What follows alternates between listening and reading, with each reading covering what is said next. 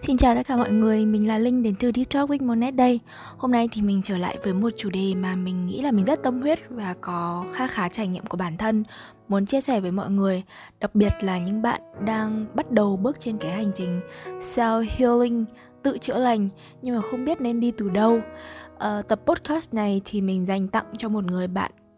mới nhưng mà rất đặc biệt với mình đấy là chị Trúc Linh. Hello nếu như Trúc Linh có nghe được cái podcast này nha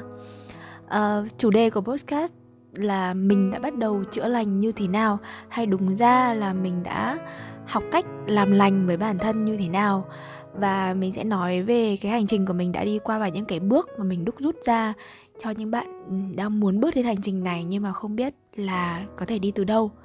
thì mình muốn nói trước một chút về chữa lành. Chữa lành không có nghĩa là bạn phải làm một cái gì đó to tát, hay là nói một cách đơn giản, nó chỉ đơn, nó chỉ là những cái hành động, những cái hoạt động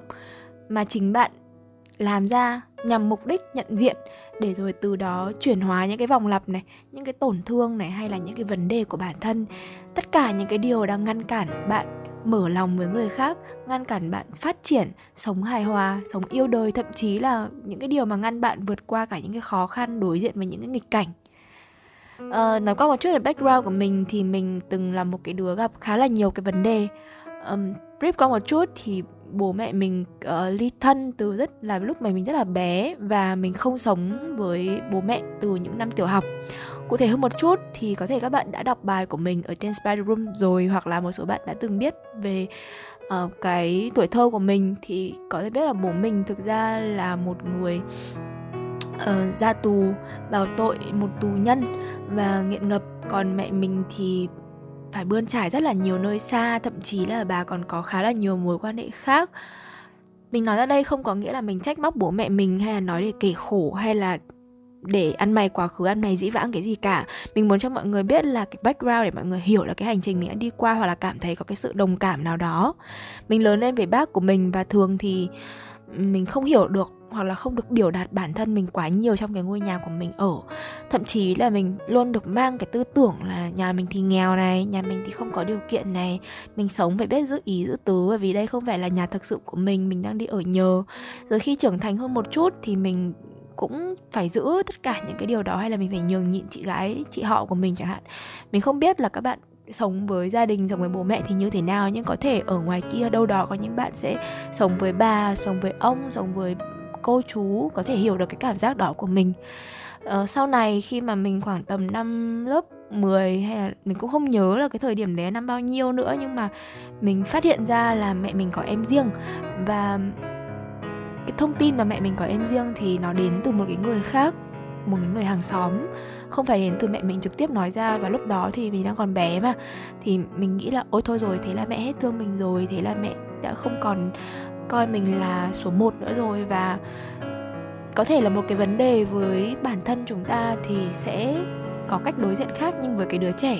hoặc phiên bản trẻ hơn của mình thì sẽ có cách đối diện khá là khác. Thì tại thời điểm đó mình cảm thấy rằng mẹ đã bỏ rơi mình lại còn có thêm cả một đứa con khác thì mình là một thứ bỏ đi. Trong suốt cái thời đi học ấy lúc nào mình cũng phải đón những cái ánh nhìn thương hại ái ngại từ người khác. Mình biết là người khác lo lắng quan tâm đến mình nhưng từ cái phía tiếp cận của mình ấy thì đó là tiếp cận của cái sự thương hại. Um, bạn mình cũng đã từng tâm sự là cái giây phút mà nó được sướng tên là học sinh nghèo vượt khó ấy. Hãnh diện thì ít mà tuổi thân thì nhiều thậm chí là khi mình đi học thì mình còn không được bạn bè quá gần gũi chơi cùng. Mình có một nhóm bạn thân nhưng mà cũng có một số bạn nói với mình là, hoặc là tỏ ra ái ngại rằng là không muốn chơi vì sợ là bản thân mình bị ép từ bố hay là bố mẹ các bạn đấy nói như vậy. Hoặc là một số bạn thì cũng nói rằng, hay là một số người thì cũng nói những câu rất là ác ý như là, ôi rồi ơi bố mẹ mẹ nào thì sẽ con nấy, mình rồi cũng sẽ đủ đờn, rồi cũng sẽ thế này thế kia và hư hỏng nhưng mà mình thực sự may mắn vì có bà nội ở bên cạnh, có bà nuôi dưỡng, dạy dỗ, chăm sóc, động viên. Và bản thân mình từ bé đã rất thích đọc. Mình biết đến các kỹ thuật chữa lành, tìm hiểu về tâm lý từ khá là sớm, chủ yếu là để giải quyết vấn đề của bản thân thôi. Nói chung có bệnh thì vài tứ phương. Sau này còn hỗ trợ mình trong những mối quan hệ khác nữa. Thế nên là dần dần thì mình học được cách thực hành từng chút một về những kiến thức mà mình tiếp nạp vào mình biết là có thể mình vẫn đang trong cái quá trình học hỏi vẫn đang còn mò mẫm trên cái hành trình này nhưng mà mình khá hài lòng về trạng thái của mình bây giờ. Um, người yêu cũ của mình mình có mối quan hệ khá tốt với các bạn người yêu cũ thì bạn ấy có đến có thăm mình thường xuyên bạn ấy có bảo là uh, bạn ấy chỉ muốn chắc là mình đang ổn thôi thì mình có trả lời là yên tâm có thể không phải lúc nào em cũng hạnh phúc. Nhưng mà em nghĩ là em biết cách để vượt qua tất cả những cái chuyện không vui hoặc là có thể khả năng có khả năng uh, chạm tới những cái hạnh phúc tự thân hoặc bất cứ lúc nào có cái kịch, kịch cảnh nào đó em biết là không không thể thay đổi được nhưng mà em có khả năng chấp nhận nó và em em sẽ từ từ học cách chấp nhận nó. Mình tin rằng đó là cái hành trình chữa lành mà mình đang đi đang khám phá cái con đường mà đã đưa mình từ một đứa rất là tự ti này tự ti nhưng rất là hiếu thắng và luôn muốn chứng tỏ bản thân. Uh, luôn bất an bởi vì là mình trưởng thành trong một cái môi trường đầy trông tranh đầy bấp bênh của người lớn trở thành một cái người có khả năng tin vào cái giá trị bên trong mình rất là nhiều. Đó là cái hành trình mà mình nghĩ là ý nghĩa và tốn của mình cũng không ít nước mắt thậm chí là tiền bạc thế nên mình muốn chia sẻ lại cho các bạn. Và đặc biệt là người đã khởi lên cái câu hỏi này với mình đấy là bác trúc linh. Ok À, thực ra thì mình muốn nói thêm là bản thân chúng ta không nhất thiết phải chữa lành hoàn toàn thì mới có được hạnh phúc. Thực sự bạn không nhất thiết phải chữa lành 100% thì bạn mới có được cái người dành cho mình mới gặp được cái người dành cho mình mới được phép bước vào một mối quan hệ hay một cái hội nhóm nào đó mà bạn thầm ngưỡng mộ hay là thầm yêu mến hay là làm cái điều mình yêu. Bạn không nhất thiết phải là phải là chữa lành hoàn toàn thì mới được làm điều mình yêu, mới có công việc khiến mình hài lòng. Nhưng mà chữa lành ấy, giúp cho bạn đón nhận tất cả những cái điều đó một cách trọn vẹn hơn, ý nghĩa hơn, nhanh chóng, thậm chí là nhanh chóng hơn và êm đềm hơn nữa. Cái sự đồng hành thì có thể giúp bạn nhìn thấy những cái góc khuất, nhưng mà nhưng mà bóng, nhưng mà cái cái cái phần bóng tối ấy thì đôi khi là tự thân mình vận động nhưng mà cái sự đồng hành thì là giúp bạn nhìn thấy tất cả những cái điều đấy một cách rõ ràng hơn. À, thế nên là đôi khi có những cái mối quan hệ hay là những cái điều mà bạn cần làm khi khi mà bạn chưa thực sự chữa lành hoàn toàn về trên cái hành trình kết nối đó thì bạn sẽ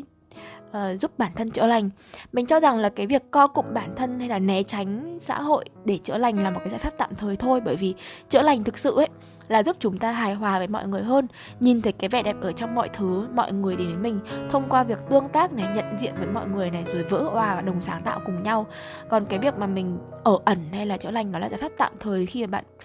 đang bị bung ra căng ra và không không thể nào mà uh, xử lý nó với cái sự nhiễu loạn ở bên ngoài thôi. Và và sau khi bạn bạn khêm lại rồi, bạn bình tĩnh lại rồi thì bạn vẫn phải tiếp tục cái hành trình chữa lành của mình trong cái sự tương tác với những người khác. Với mình thì chữa lành không phải là băng bó vết thương. Mình sẽ dùng từ làm lành nhiều hơn. Nó là một cái cuộc đại phẫu tâm, rèn luyện tâm, coaching, huấn luyện thay đổi cách phản ứng, cách phản ứng của chúng ta với những thứ phản, những những cái ờ, phản gì gọi là những cái tác nhân ở bên ngoài để giữ cho chúng ta cái sự an ổn, tận sâu ở bên trong. Với kinh nghiệm của mình thì cái hành trình đại phẫu tâm này nó sẽ gồm 3 bước. Thứ nhất là xác định và tìm những cái vết thương. Sau đấy thì bắt đầu tiến hành mổ phẫu thuật để lấy cái khối u ra cái bước thứ hai này là cái bước rất là vất vả và nhiều người sẽ bỏ cuộc ở đây bởi vì nó rất là mệt. Giống như cách mà bạn quét nhà ấy thì đôi khi bạn lúc mà bạn quét ra một đống bụi bạn gần như không muốn làm tiếp hoặc bạn khá là ái ngại. Hay là phẫu thuật thì lúc mà uh, rạch ra hoặc làm một cái gì đó thì bạn khá là đau. Thì thường chúng ta sẽ cảm thấy khó khăn và e ngại cái giai đoạn đó. Nhưng mà khi đã tiến vào cái hành trình rồi ấy không ai đang phẫu thuật dở mà bỏ về cả sau khi chúng ta tìm vết thương, mổ phẫu thuật và lôi nó ra xong thì chúng ta sẽ khâu nó lại, rồi chúng ta chăm sóc nó, tái sinh nó. Về cái phần tìm vết thương là cái phần đầu tiên là mình muốn nói. Các bạn có thể thấy rằng là chúng ta thực ra ai cũng có những cái tổn thương nào đó thôi, không ai xấu hoàn toàn, không ai tốt hoàn toàn, chỉ có người tổn thương đã được chữa lành và người bình an trước cái tổn thương và người chưa bình an với tổn thương thôi. Trong suốt những cái năm trưởng tháng năm tháng trưởng thành ấy, có thể chúng ta sẽ mắc một vài những cái uh, sang chấn tổn thương nào đó không lớn thì bé. Trong tâm lý học có hai dạng sang chấn chia làm là small t và big t sang chấn lớn và sang chấn bé. Sang chấn là những điều nghe có vẻ rất là to lớn nhưng thực ra đó là những thứ mà chủ thể bản thân cái người chịu uh, sang chấn lớn còn nhớ và ấn tượng sâu đậm nhất. Bởi vì bản thân những cái sang chấn lớn những cái big T ấy nó là một cái cuộc khủng hoảng, một sự kiện rất là tồi tệ và kéo dài như là bạo hành này, đòi ăn này, hoặc là bắt nạt suốt một cái thời gian đằng đẵng. Sang trần lớn thì chúng ta rất dễ nhận diện bởi vì chúng ta luôn luôn nhớ đến nó. Nhưng mà sang trần nhỏ, cái điều sang, cái sang trần nhỏ là cái điều mà hầu hết chúng ta hay gặp hơn, cái đời người bình thường hay gặp hơn và thường là chúng ta sẽ quên nó đi, hoặc là không xem nó là cái vấn đề, xem nó là chuyện trẻ con, chuyện con nít. Như mình đã nói ở trước rồi, cùng một việc thì ảnh hưởng với người lớn sẽ khác với ảnh hưởng lên một đứa bé. Mình lấy ví dụ như là uh, khi mà chúng ta mắng một đứa bé ấy, nó sẽ nhớ rất là lâu và nó sẽ khá là sợ cái người đó. Nhưng khi mà chúng ta uh, đi trong cuộc sống thì ai mắng chúng ta nhưng mà vì một cái lợi ích nào đó hoặc là vì cái điều gì đó chúng ta vẫn có thể kìm nén rất là nhanh hoặc là xem tự thân chúng ta phải bảo vệ bản thân mình trước những cái lời mắng miếc của người khác. Vì vậy nên là cái giây phút chịu đựng những cái trải nghiệm sang chấn small đó, chúng ta còn quá bé để có thể tự vệ, có thể tự xoa dịu, có thể tự an ủi. Và nếu mà không có ai có thể đứng ra làm cái điều đó cho chúng ta ấy, bởi vì chúng ta còn quá bé nên cần phải có một cái người làm,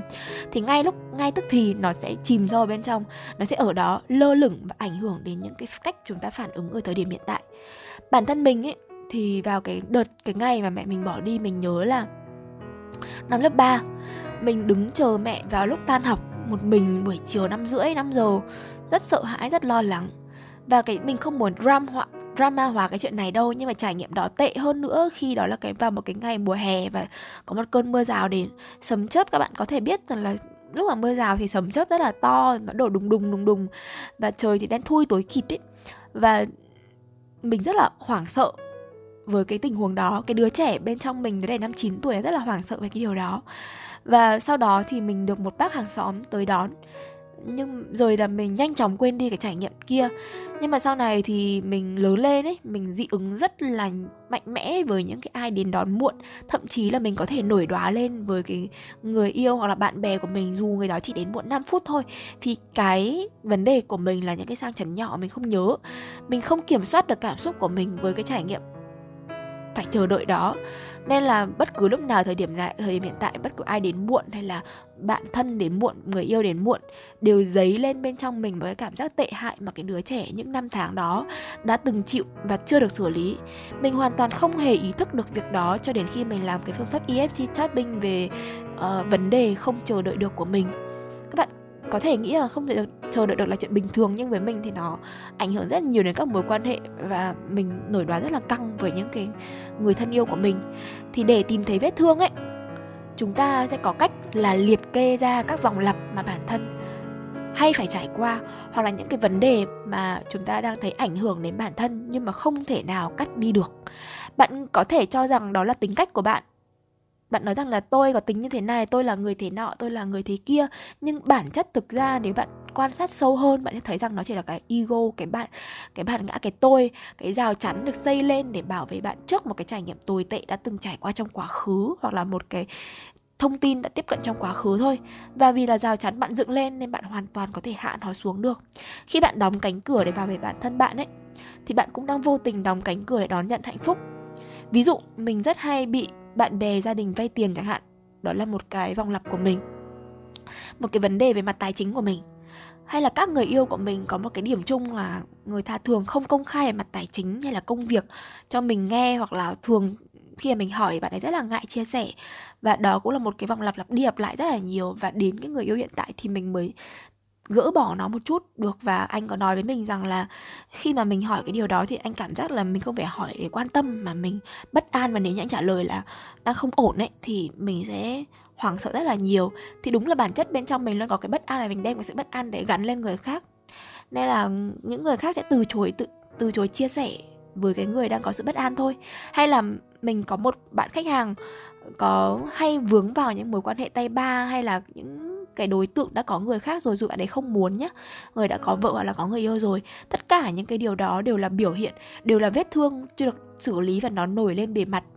Nhu cầu hay là ham muốn mạnh về vật chất chẳng hạn thì có thể đến từ cái tổn thương thiếu thốn trong quá khứ này. Ham muốn được công nhận này có thể